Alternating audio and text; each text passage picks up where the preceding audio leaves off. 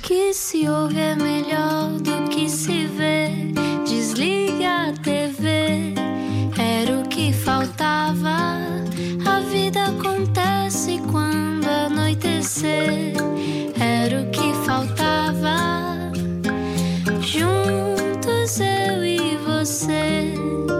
Rádio mais alto que aqui está mais quente. Bem-vindo à Rádio Comercial, este é o Era o que Faltava. O meu nome é Rui Maria Pego. Olá, eu sou Ana Martins. Sim, é uma lareira quentinha que temos aqui para si hoje, com uma, uh, uma personalidade muito conhecida de toda a gente e que vai levá-lo de certeza para aqueles tempos em que estava no sofá a ver uma televisãozinha boa. Se calhar é o que vai acontecer, mas dentro do teatro, porque é importante ir ao teatro, a cultura é segura. Falamos de quem hoje?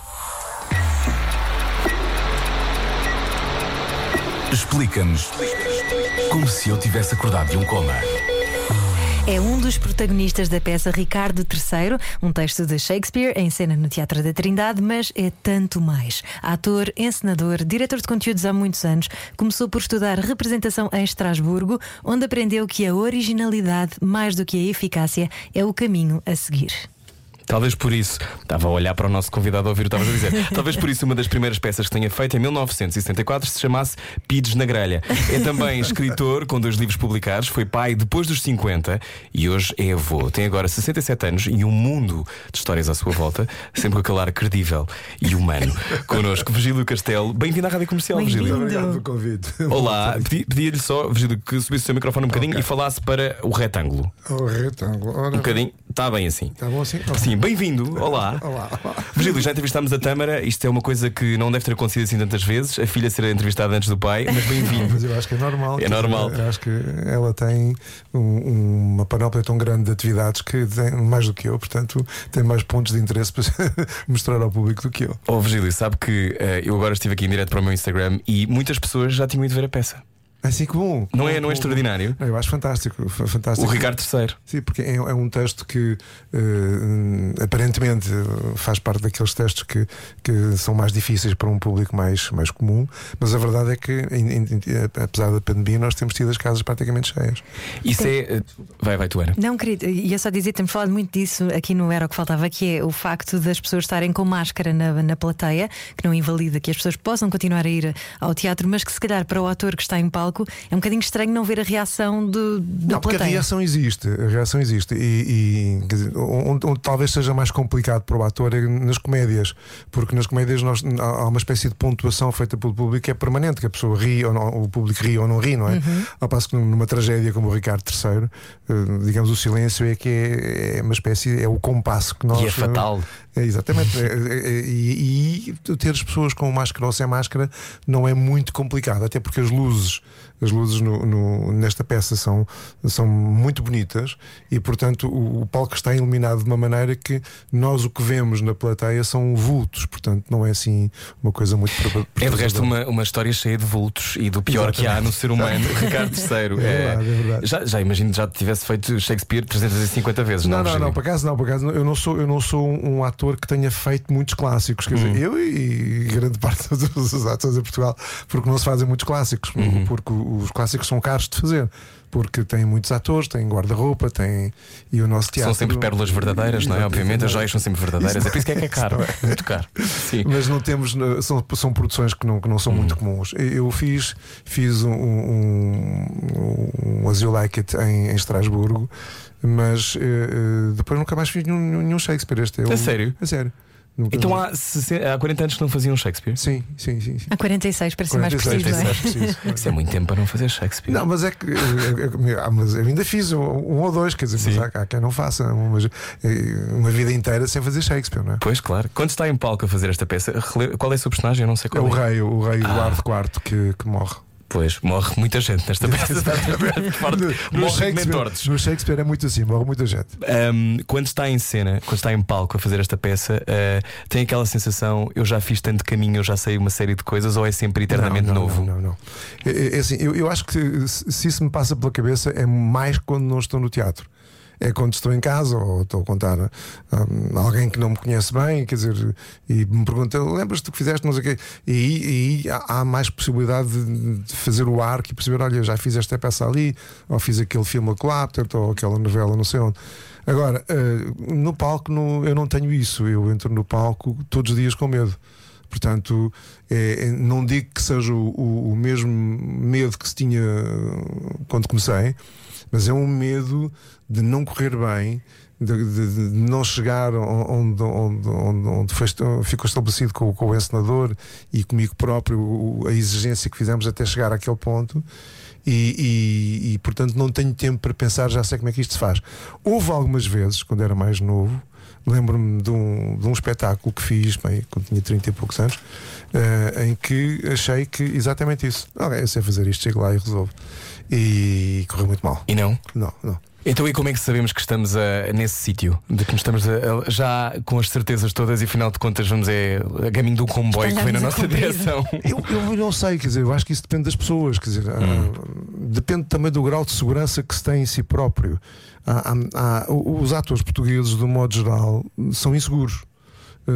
Há uma diferença enorme quando, quando nós vemos uma peça em, em Inglaterra. O- o- os atores sobem por cima de um palco e o que parece sair deles é: eh, olhem para mim, vejam como eu sou bom. Há ali uma segurança fantástica neles. Não estão a pedir desculpa. Não, nós entramos por cima de um palco, epá, vejam lá, se desculpem qualquer coisinha se isto correr mal. Mas terá a ver com o facto de termos sido ensinados, pelo menos a minha geração, de que ser vaidoso era uma coisa má? Não, eu, eu, acho, eu acho que tem mesmo a ver com, com, com, com a maneira de ser de um povo. Nós não somos um povo eh, que, que tenha uma característica de arrogância natural. Os ingleses são. Dizer, qualquer inglês varredor na, da rua acha que é, um, que é um marquês, não é? Portanto, eh, é, é um bocado, é um bocado isso. Nós não, nós, nós não representamos assim. Portanto, esse grau de confiança de subir por, por cima de um palco ou de um platô de televisão ou no, ou no cinema e achar eu sei como é que isto se faz. Para mim, houve alturas em que isso me passou pela cabeça e correu-me francamente mal. Estava a dizer há pouco no lado sombra da rádio comercial que eh, sente a energia do público antes de entrar em palco. Isso é muito giro. é uma Oh, coisa também de Virgílio, às veterano. vezes não o é? público não está lá, ou às vezes o público está meio a dormir. mas- mas nós sentimos. Pois, eu sei. Quando o público, sei. quando o público não está lá, a gente sente. O que é que se sente? Como é que se sente? É, é inexplicável, Ana. Eu não sei explicar. A única coisa que eu lhe posso dizer é que a primeira vez que isto me aconteceu, a primeira vez que um colega me disse hoje está cá gente para não gostar, eu dizia, pá, como é que tu sabes isso? Tá- Tens parvo? Não, eu sei. E depois chegávamos ao fim e sabíamos que tinha lá estado fulano ou fulana que tinha dito o arroz da peça. A, a sensação de que há alguém que está ali para não gostar parece que se destaca do resto da energia do público. E não porquê que, há, explicar porquê. porquê que há pessoas que vão ver para não gostar? Ah, porque são um bocadinho ingleses. Ô Virgílio, eh, estamos a conversar com o Virgílio Castelo hoje na Rádio Comercial, 8 e 12. Quando, quando vai para Estrasburgo Uhum. estudar, uh, porquê que escolhes Estrasburgo? Eu eu não escolhi. Como é que foi- foi raptado É um bocado como estava a explicar- a explicar à Ana, a vida vai-me acontecendo, e, ou foi-me acontecendo, e, e depois eh, eu, eu procuro seguir as indicações, as pistas que a, vista, que, que a vida me foi dando. O que aconteceu foi que eu fui, eu fui com um colega que queria ir para Nova York. Foi, ele foi à Gulbenkian pedir uma bolsa para ir para Nova York, para estudar cinema. E eu fui-lhe fazer companhia. E quando chegámos à Gulbenkian, eh, eh, o funcionário lá estava, não se querem inscrever também. Eu- Mas no quê? e peguei nos papéis e eu estava a fazer uma peça nessa altura na cornucópia e, e cheguei ao teatro e falei com, com- com o Luís Miguel Sintra e com o Jorge Silva Mel e "Ah, esta possibilidade de estudar para fora e tal, o que, é que- o que é que vocês acham? E foram eles que disseram: vai para Estrasburgo. Porque era uma escola na Europa, portanto era uma escola hum, muito elitista na altura. Portanto, Como é que se chamava a escola? Uh, Só para eu apontar. O, o teatro, teatro Nacional de Estrasburgo, portanto, Uhum. a Escola de Arte Superior do Teatro Nacional de Estrasburgo. Porque ele- eles têm um conservatório em Paris e um conservatório. Tinham nessa altura, isto foi em 78, né? Tinham um conservatório em Paris e outro em Estrasburgo. Portanto, eu fui para o, para o de Estrasburgo e eles escreveram umas cartas de recomendação. Eu voltei lá a Gulbenkian com os papéis e, para o meu espanto, deram uma bolsa. E foi assim. Esse, esse sítio de 78 em Portugal a fazer coisas na cornucópia é um momento irrepetível da história do É, teatro português. com- Eu acho que sim. Como é que se vai embora desse momento tão vibrante no não, país? Porque, porque eu sou assim, eu, eu, eu, eu, eu sou uma, uma mistura feliz da minha mãe e do meu pai. Quer dizer, o que que eu quero dizer com isto? A, a minha mãe era uma mulher que eh, não parava, portanto, teve pá, aí 50 empregos a vida toda. E o meu pai teve dois. E, e- e- o segundo foi porque houve o 25 de Abril e ele fazia parte do, do antigo regime e, portanto, teve que sair embora. Portanto, é- é- eu sou uma pessoa que eh, tenho o espírito da minha mãe, eu estou sempre à espera de uma coisa nova. Depois acontece uma coisa nova e fun funciona como o meu pai. Levo até ao fim. Só que como sou ator, o fim eh, é ao fim de. É rápido, são os meses. Portanto, eu tenho essa, essa, eh, essa coisa de, de, da cornucópia. Foi, foi irrepetível. Hoje em dia seria muito difícil fazer eh, uma peça como a, a peça que eu fiz lá, que foi o Voidzek. O Voidzek já foi feito várias vezes depois disso, né? Uhum. mas foi com aquela produção, com aquele cenário da Cristina Reis e, sobretudo, com, o- com o Jorge Silva Mel e o, e o- e o Luís Miguel, ainda trabalhavam juntos. Uh, Seis meses Sim, depois. mesmo há já- muito tempo. Pois foi, já- seis meses depois já não trabalhavam juntos. né? Lá Oh, está, Virgílio. irrepetível. Estava a dizer que o seu pai eh, pertencia ao antigo regime ou trabalhava para o Sim. antigo regime. E a primeira peça que faz chama-se Pides, Pides na, grelha. Eu tive que ter uma conversa com o meu pai. Pois era o que eu estava a pensar. Exatamente. O meu pai trabalhava na mocidade portuguesa. Ok. Ah, portanto, no- E o Virgílio teve a pressão de ser um menino da mocidade portuguesa? claro, claro, tive que Com os ser- calções e as camisas e os hinos. Sim, sim, tudo isso não só pelo meu pai, mas também na, Uhum. na escola, portanto, portanto eu não escapei a isso. Portanto. Agora, eh, tive uma conversa com o meu pai e disse-lhe: eh, o pai passa isto assim, assim, e, e o meu pai, eh, talvez um pouco, estava um pouco entre parênteses nessa altura. Porque eh, era o, PREC Uhum. e- e o meu pai não aceitou lá muito bem, mas depois com o tempo acabou por, por, por ficar até bastante contente por eu ter ido para esta profissão. Isso, ehm, essa primeira peça, quando, quando a faz em 74, o que é que se sentia na altura? Bom, isso, essa peça é uma coisa muito especial porque era, uma- era uma revista, não é? Era uma, uma revista. Eu imaginei que fosse com este nome, mas não tinha certeza. Sim. Era uma revista, era uma revista e, e o, o grupo Teatro Adoc foi fundado pelo Mário Alberto, Uhum. Francisco Nicholson, entre outros. eh, E eu fui para lá como secretário, eu não, não ia para ser ator. Só que é aquela coisa, era o 25 de Abril, era, havia eh, eh, até o 11 de Março, eh, era uma espécie de, de sonho coletivo. Toda a gente podia imaginar tudo, tu- tu- todos os sonhos eram possíveis nessa altura. é? Quais eram os seus sonhos na altura? Os meus foram muito potenciados por ter ido para o teatro, porque eu, eu, eu até ir para o teatro, o, o meu destino estava um bocado marcado, quer dizer, era, um- ia ser uh, empregado de escritório ou qualquer coisa assim no género, portanto, porque uh, é uma família pobre, portanto, também não tinha grandes meios para, para pensar uh, a, a outro nível. Mas de facto, com o 25 de Abril e aquela coisa de ir para secretário e convidar-me para ser ator, de repente parece que tudo é possível. E eu próprio me inculquei essa ideia e acabei por incorporá-la de uma maneira que ao longo da minha vida tenho feito sempre esse- essa. eh, tenho tido algumas hipóteses e tenho posto na prática coisas que eu sonho e que depois tenho de fazer e acabo por fazê-las. Isso é muito bonito. Disse que a vida vai-lhe acontecendo. Sim. Qual é que foi assim a maior surpresa que teve? Eu tive várias. É? A primeira foi essa. A primeira foi: venho de umas férias no Algarve, eh, encontrei a Helena Isabel, que eu conhecia hum, porque trabalhava com ela como, como modelo, e ela perguntou-me se eu não queria trabalhar como secretário. E três semanas depois era ator. Depois meteu-se ao serviço militar, e portanto eu fui para a tropa e tudo aquilo. Quando voltei da tropa, eh, vou para o, para o teatro e tive três anos no teatro de revista. E depois, quando saio do teatro, depois, a certa altura já, pronto, eu fiquei sempre naquela: o que é que se passa comigo? Eu sou ator ou não sou? Porque isto foi por acaso. é? E então resolvi eh, t- testar-me. E então saí da companhia, despedi-me e, e fui trabalhar para um grupo independente, que eram os cómicos, que eram no mesmo teatro onde, onde estava, no Teatro Barro Alto, onde estava a cópia, e despedi-me e fui ganhar metade do salário que ganhava no, no, no Teatro Revista. Portanto, ok, agora foi isto. E quando estou no teatro nos cómicos é quando surge a bo- a bolsa da Gulbenkian.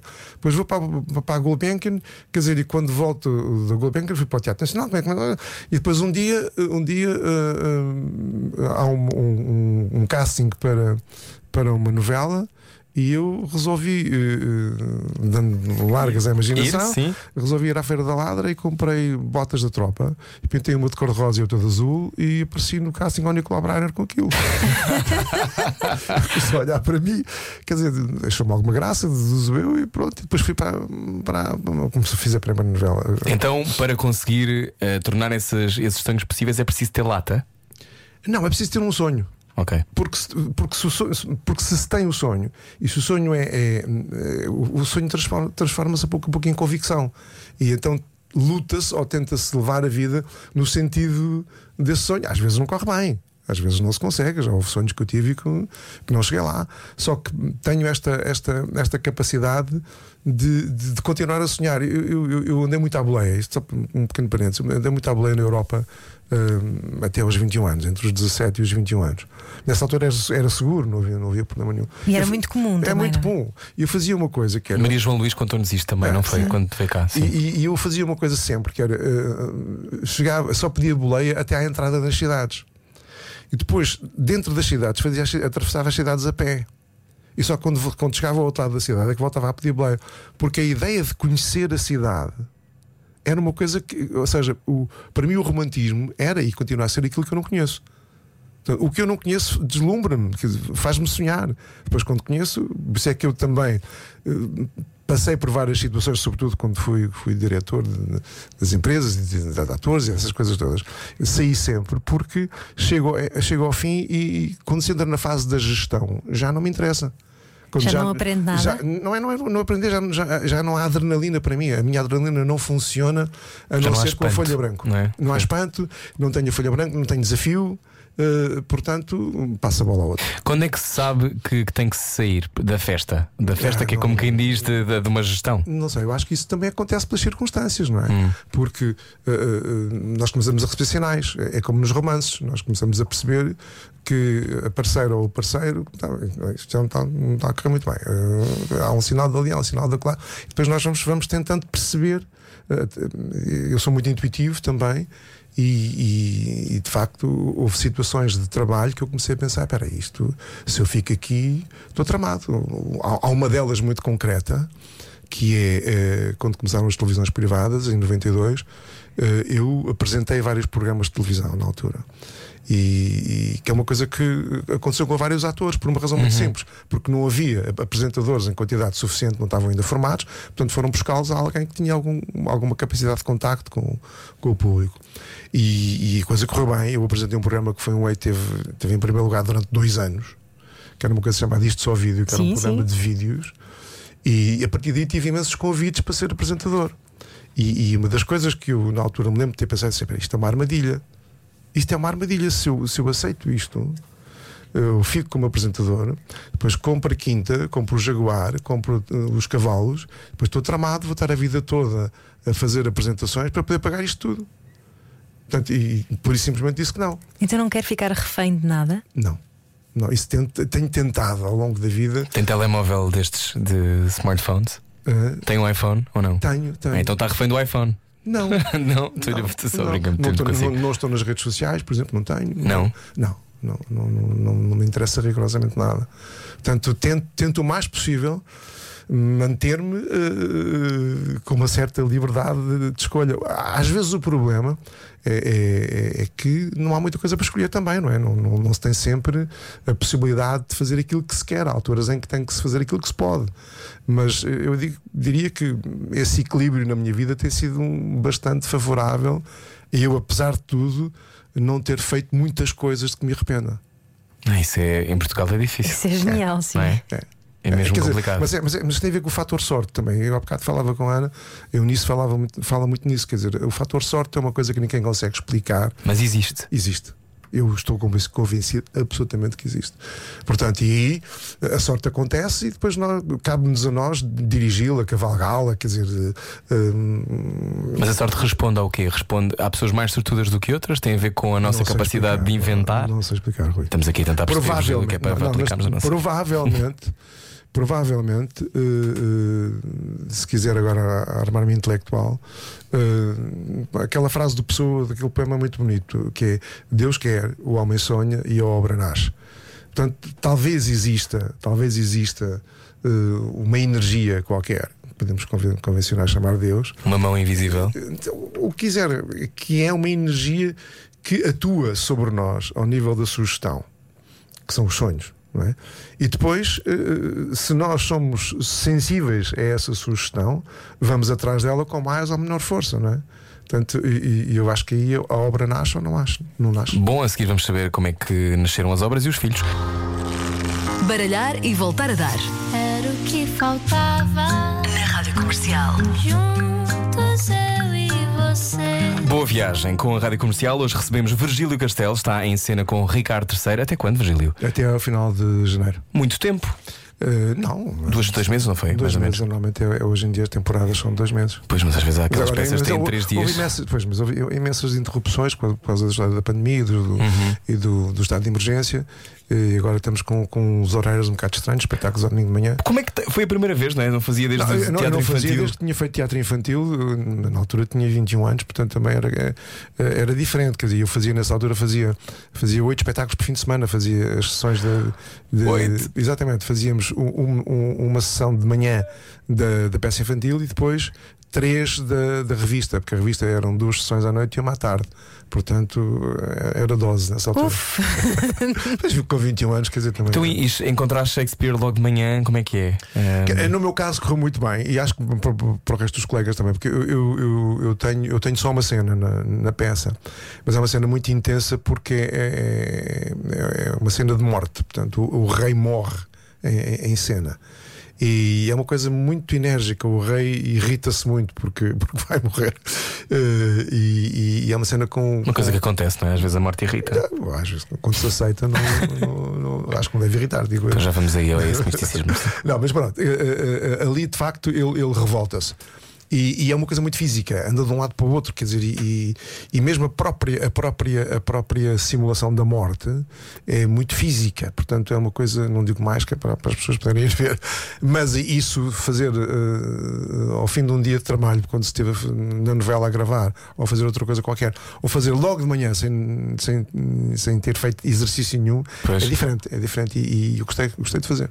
É um desafio, não é? sim, quando estava a falar da morte, e se calhar o Rui Maria P quer ir à morte. Não, eu por acaso não ia à morte. Eu agora ia. eh, eu li, lemos uma, uma entrevista sua em que diz que quando cheguei à escola, como já sabia fazer algumas coisas, disseram-me que eu não representava personagens, mas sim o resultado que eu queria Sim, que as personagens sim, sim, tivessem. sim. Isto é uma linha muito tenue, mas para um ator isto quer dizer muito, não é?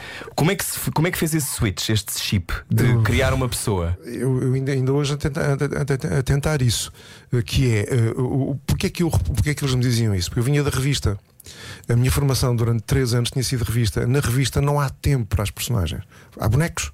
São bonecos. E é tudo para fora, não é? É tudo para fora, que, e tens três minutos e que chegas ali e fazes e bom.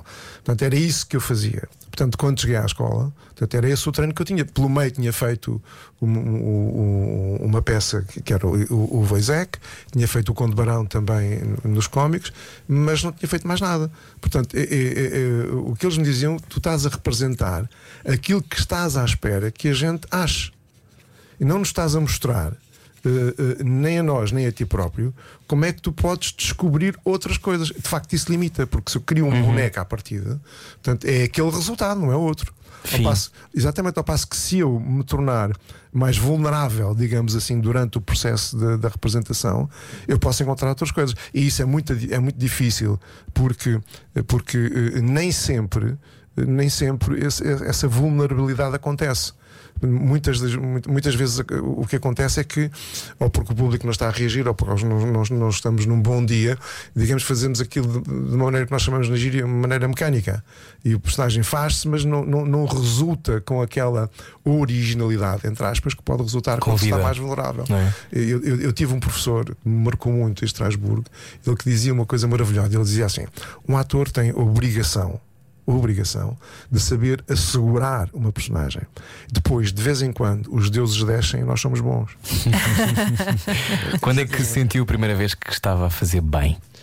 Ah, Não sei dizer. Não sei dizer, não, não sei dizer. Até porque, porque eh, também acontece uma coisa típica no teatro, que é eh, nos dias em que nós achamos que fazemos bem, geralmente não correspondem aos dias em que o público acha que nós fazemos bem. Portanto, eu, eu acho que o, o que eu tenho tentado durante estes anos todos é, tent- é fazer cada vez mais um processo de, de, de despir em palco, que é ir para o palco e fazer as coisas de uma maneira que tanto quanto possível a tal inspiração os tais deuses deixam eh, sem o chamar por eles com muita força.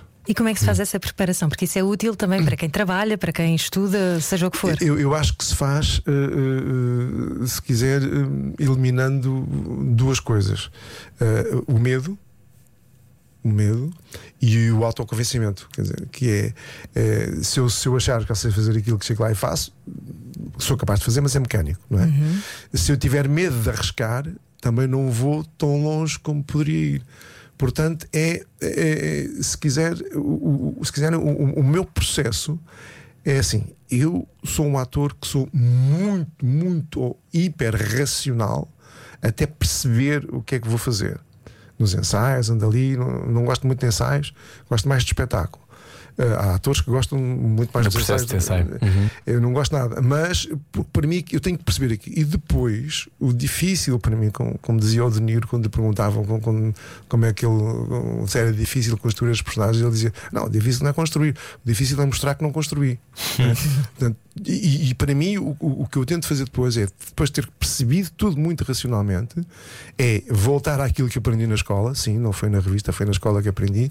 É como se me atirasse no trapézio sem rede.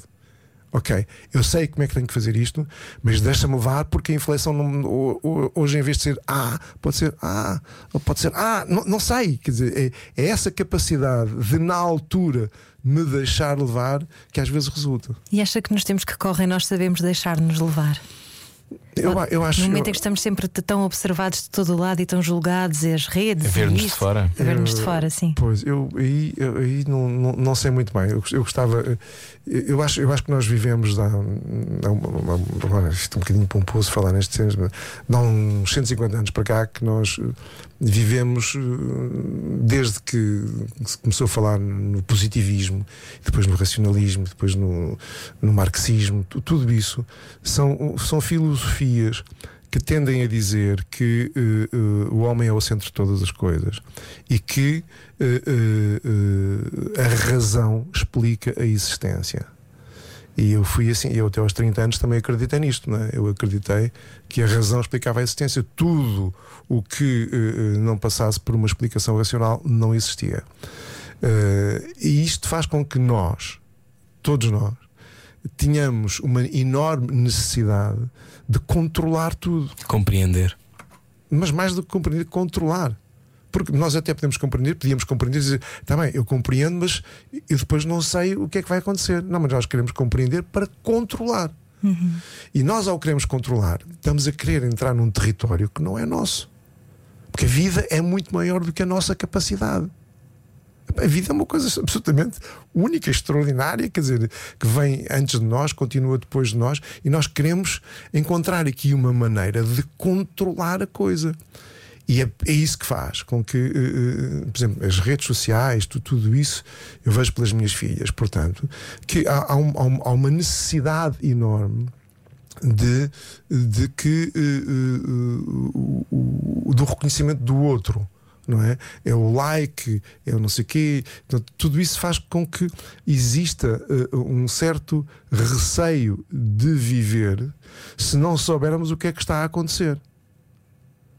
Só que a vida não é isso. A vida é exatamente aquilo que nós não sabemos que está a acontecer. Falou dos 30 anos. O que é que lhe aconteceu aos 30 para mudar de, de ideias? Não sei explicar.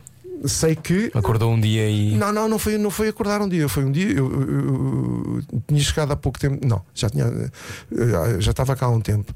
eh, em Portugal. E fui ver um espetáculo, fui ver a minha coragem. eh, com a Eunice, com, com o Rui Carvalho, com, com o Rogério Paulo, eh, entre outros, não é? Carlos Daniel. E no meio de uma cena entre o capelão e, e- e o, e o- e o militar, a- discussão entre eles fez ali um clique qualquer na minha cabeça, que eu não sei explicar o que é que foi. Foi uma coisa mística mesmo.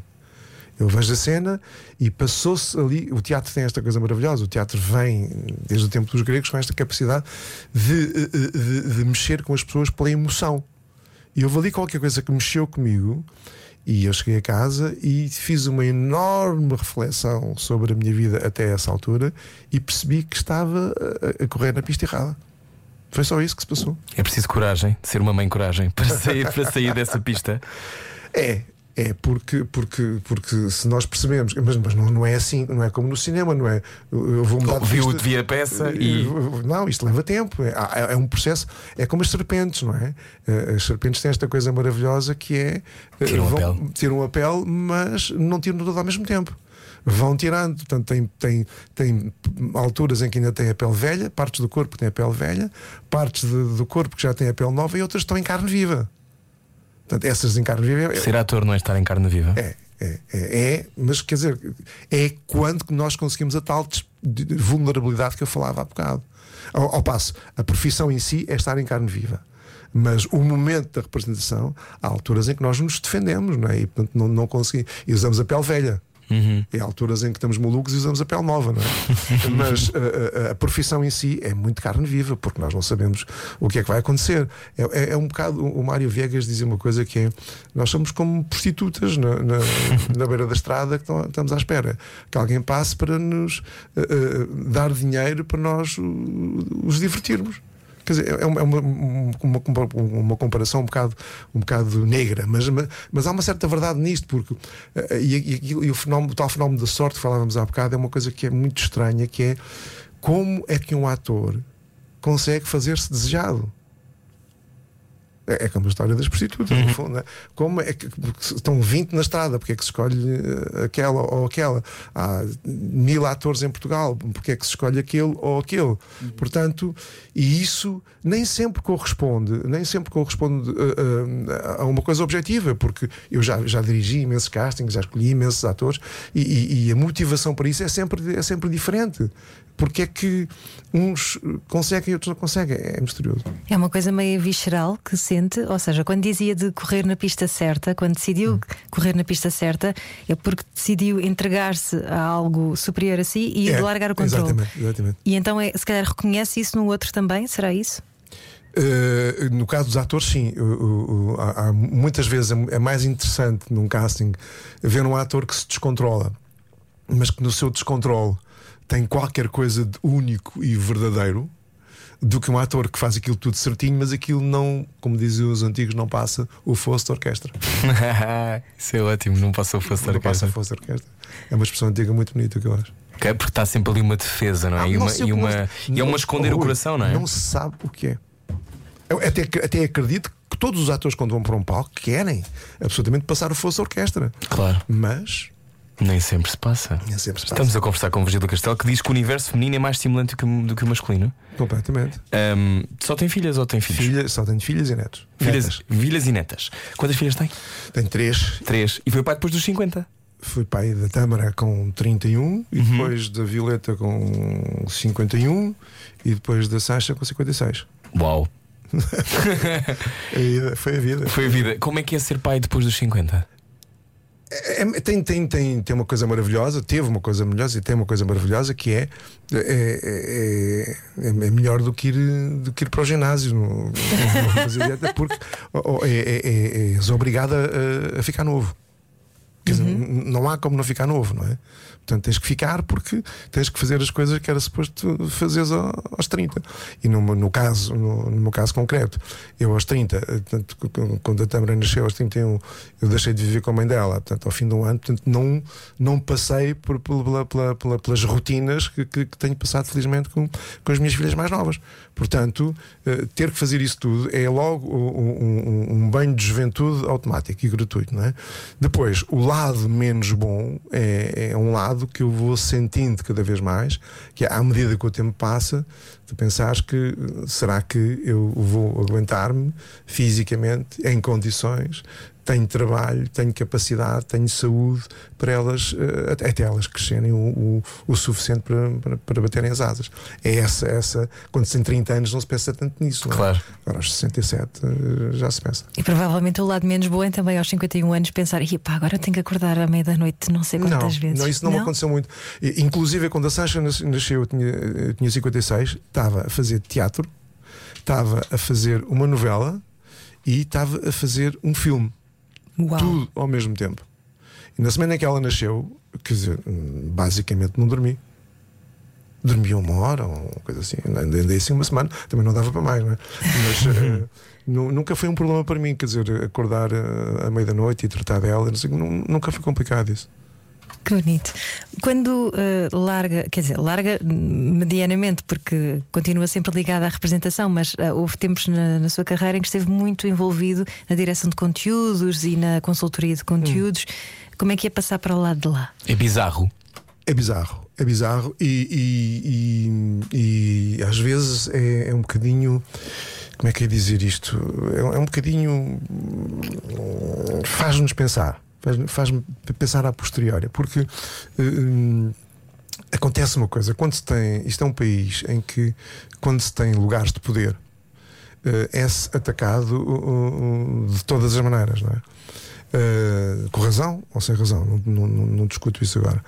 Agora, de facto, eu, eu, eu, eu, tive três períodos na minha vida em que foram três anos de cada vez, em que trabalhei uh, num caso concreto para uh, uma produtora para a TVI, quando a TVI fez as, as primeiras novelas que, que depois acabaram por bater as brasileiras.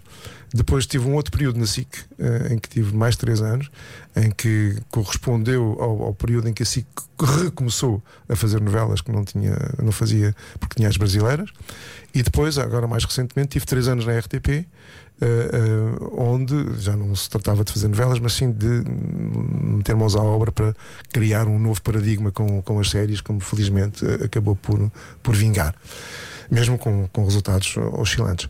Um, e, e, eu sempre encarei esses, esses, esses períodos como eu não fiz a guerra, porque surgiu o 25 de Abril, mas sempre encarei esses, esses, esses trabalhos como comissões em África. Hum. Uh, para mim, quer dizer, uh, estar na TVI foi como se tivesse tido feito uma, uma comissão uh, em Angola, não é? que foi a mais difícil, porque aquilo, a guerra era complicada.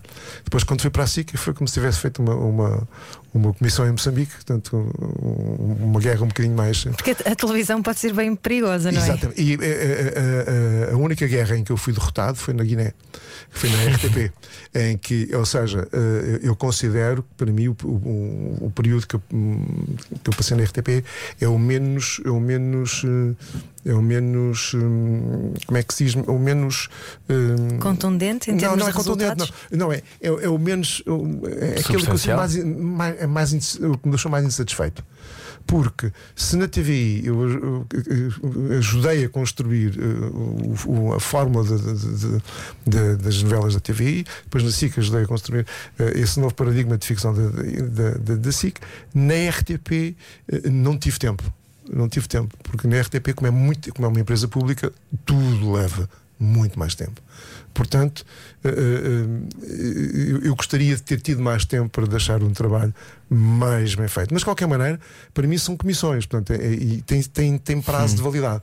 No caso da RTP, eu acho que deveria ter durado um pouco mais tempo, porque era preciso, era, achava mais complicado. Mas uh, o que acontece sempre é quando se volta depois para a profissão. Eu lembro-me sempre de uma frase do, do, do, do Zé Miguel Júdice que dizia que o pior período que teve na vida dele como advogado foi depois de ter saído de, ordem, de, de ser bastonário da Ordem dos Advogados porque eh, quando estava na, como bastonário criou eh, tensões anticorpos, anticorpos e, e aconteceu o mesmo comigo. Portanto, uh, sobretudo uh, nesta última vez que estive na RTP, porque a RTP tem um problema, quer dizer, que como é dinheiro público, toda a gente acha que tem direito ao dinheiro público. E, e haver critérios para dar o dinheiro público é, é, mais complicado do que numa televisão privada, porque o dinheiro é, claro. é, é dos acionistas, portanto uhum. Eh, não há eh, acusações do dinheiro ser mal gasto. O que é que aprendeu, Virgílio Castelo, nosso convidado hoje? Diz que ser ator está permanentemente a pôr-se em questão, não é? Sim. São 40 anos, 46 anos a pôr-se em questão. Sim. Mas quando se está num lugar de poder, nós também somos todos os dias confrontados com, com isso. Como é, o que é que aprendeu sobre as pessoas? Durante o tempo em que esteve eu, eu acho, teve poder sobre sim, eu acho que o, o, o, eu acho que como é que eu ia dizer isso? eu acho que nós, nós portugueses lidamos com, com o poder de uma maneira um pouco infantil acho que uh, fazemos uma ideia sobre o poder que é uh, ou, ou mirífica ou maléfica. Portanto, não, não, não é uma coisa realista. Nós somos pouco objetivos. Há bocado estava a falar com, com a Ana sobre isso. Uh, eu, eu acho que o, o poder em si não tem nada de mal não é uma coisa que não é má nem é boa. É uma energia, é uma, é uma, é uma possibilidade que se tem num determinado momento. Uh, depois, é ação, não é? Exatamente. Agora, se, se, se usa de uma maneira negativa, é mau. Se de maneira positiva, é boa. Agora, o poder em si, portanto, aquele, aquele, e nós temos, os portugueses, temos uma espécie de ódio imediato e, e, e visceral contra alguém que tem poder, seja ele qual for. Sem trauma de ditadura ainda? Não acho que seja. Não? Não acho que seja. Não acho, acho que é mais antigo do que isso. É o treinador de bancada, se calhar. É um bocadinho isso, é um bocadinho isso. Eu acho que tem a ver com. o- nós somos um povo muito individualista, ao contrário do que se possa pensar. Eu acho que todos os povos que são maioritariamente camponeses, que é o, que é o nosso caso, eh, eh, somos muito individualistas. É a minha terra, é a minha água, é a minha casa. Portanto, temos uma grande dificuldade em inserir-nos num coletivo, seja ele qual for. Portanto, nesse, nesse sentido, ficamos eh, eh, muito aflitos quando a nossa opinião não é ouvida, quando é diluída na opinião coletiva. Portanto, e de quem é a culpa? É, é do pai, é do padre, é do político, é do tirano. A culpa nunca é nossa. A culpa é sempre de alguém que está lá em cima. E eu acho que isto é um bocado infantil. Como é que se ensina alguém a ter voz? Em que sentido? Voz em que sentido? Nesse sentido de podermos reclamar o nosso poder e de podermos reclamar a nossa opinião. Eu, eu acho que isso não se ensina. Eu, eu- eu acho que eh, eh, eh, há uma consciência cívica que se tem ou não. Agora, eu acho que há- hoje em dia há imensas maneiras de exercer a consciência cívica, eh, mas continua a não ser coletiva. As petições, por exemplo, on- online, são uma maneira aparentemente coletiva, mas que é apenas individual, quer dizer, vais à máquina, ao computador e põe- põe-se lá a coisa. Não há nada de coletivo naquilo, pois o resultado pode eventualmente ser coletivo. Nós, nós tivemos muito poucas manifestações de, de, eh, iniciativas coletivas. Tivemos quando foi a história da TSU aqui há uns anos atrás. E tivemos Mas é quase um medo da rua, não é? Não, não sei, não sei explicar o quê. Não, não, não- Parece que não nos queremos chatear é um demasiado. bocadinho isso. Não nos queremos chatear, eh, por um lado. Eh, por outro lado, hum, achamos que sempre que não é suficientemente interessante. Quer dizer, eh, diluirmos no coletivo. Eu acho que o, grande, o nosso grande problema não desaparecer. É, desaparecer. Daí o sucesso das redes sociais em Portugal, que é a única maneira que milhões de pessoas têm de aparecer. Mas no mundo todo, não é só em Portugal. Mas eu, eu- este é o que eu conheço. Nós agora vamos aparecer um bocadinho, mas é no intervalo. Já voltamos. Boa viagem, muito frio, muito frio. Uh, 8h49, nosso convidado hoje é Virgílio Castelo. Virgílio, gosta de ganhar prémios?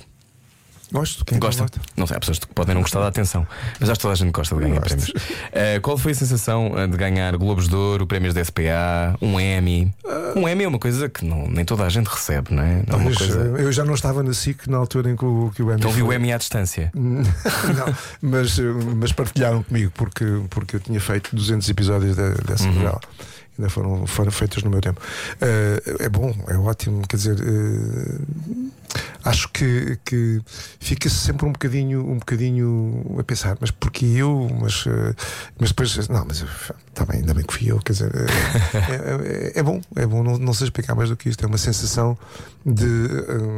De ser visto pelos seus não, pares. é- não, é, é- também, também. Mas isso eu, eu, em relação aos meus pares, eu tenho, tenho, tenho a, a melhor das impressões. Nunca me senti, nunca me senti mal querido eh, pelos meus pares.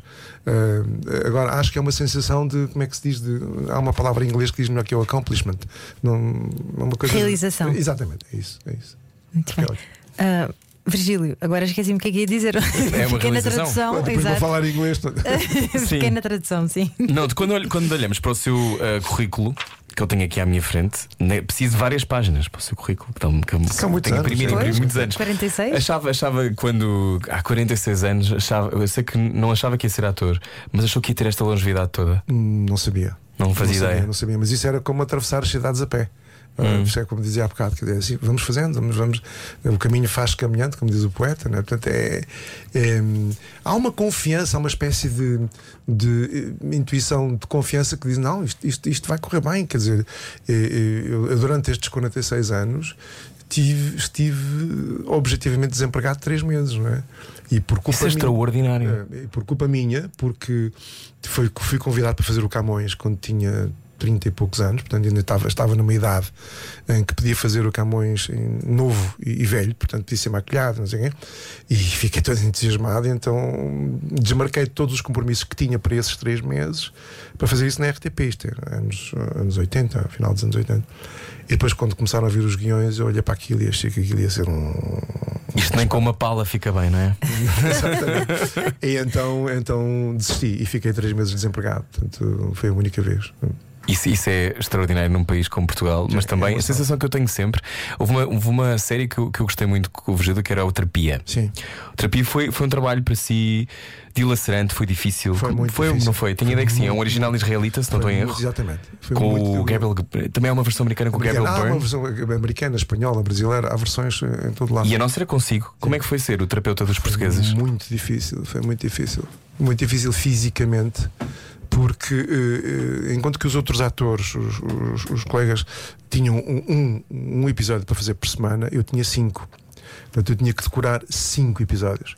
E decorar. eh, não é decorar como numa novela ou como num, num filme ou como numa peça de teatro em que nós estamos a decorar, estamos a dar sentido, estamos a dar carga, estamos a dar emoção àquilo tudo, mas não, quer dizer, há, há- uma liberdade de opção de, de fazermos esta inflexão ou aquela.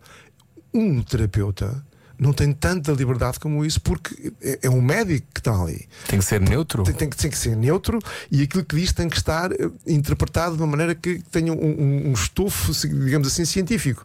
E ao mesmo tempo não estava só a fazer terapia ao ator que está à sua frente, mas também ao espectador. Exatamente. E assim mesmo, talvez, e- também. E, e também. E, e, aliás, aliás, eu tive a seguir, a seguir à, à terapia, tive um problema eh, físico durante um tempo que eu comecei a dormir muito mal.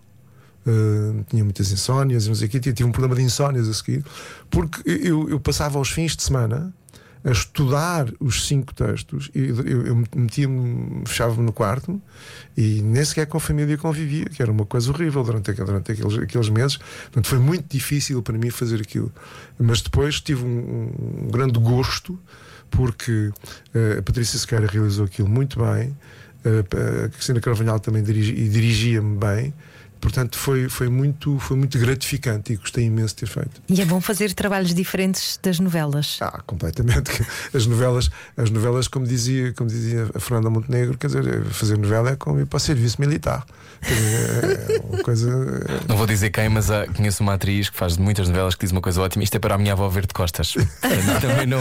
Pronto, não, a minha avó vê isto de costas, não, faz mas mal. A razão é simples, a razão é simples. E nem sequer é uma, é uma- é uma- não é uma coisa pejorativa, porque é uma coisa que é mesmo da própria essência do trabalho. Numa peça de teatro, ah, ou num filme, ah, ou mesmo numa série, ah, as personagens são apanhadas em momentos de exceção. Numa novela, as personagens são apanhadas em momentos do cotidiano. Portanto, não tem. eh, Em, em cada 10 cenas de novela, há uma para representar mesmo qualquer coisa que, que, que- que a gente diga, ah, que, tá aqui- tenho aqui uma coisa para fazer. Não, de resto é entrar, sair, comer, olá, estás bom, quer dizer. e- e- Aqui uma carta. Mas acha que pode haver melhor dramaturgia na Acho novela? pode, acho que pode, acho que pode. Acho que, acho que nós temos progredido bastante em, relação- em relação ao tempo em que eu dirigia novelas. Acho que há um progresso enorme. Ah, acho que eh, ainda há mais passos para dar. Mas acho que eh, tem que se ultrapassar o síndrome, o síndrome da- do público-alvo.